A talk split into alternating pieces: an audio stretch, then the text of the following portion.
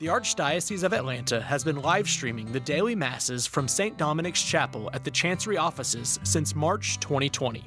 We have now gained a collection of those recordings over the years and would like to share them with people who may want a little daily inspiration.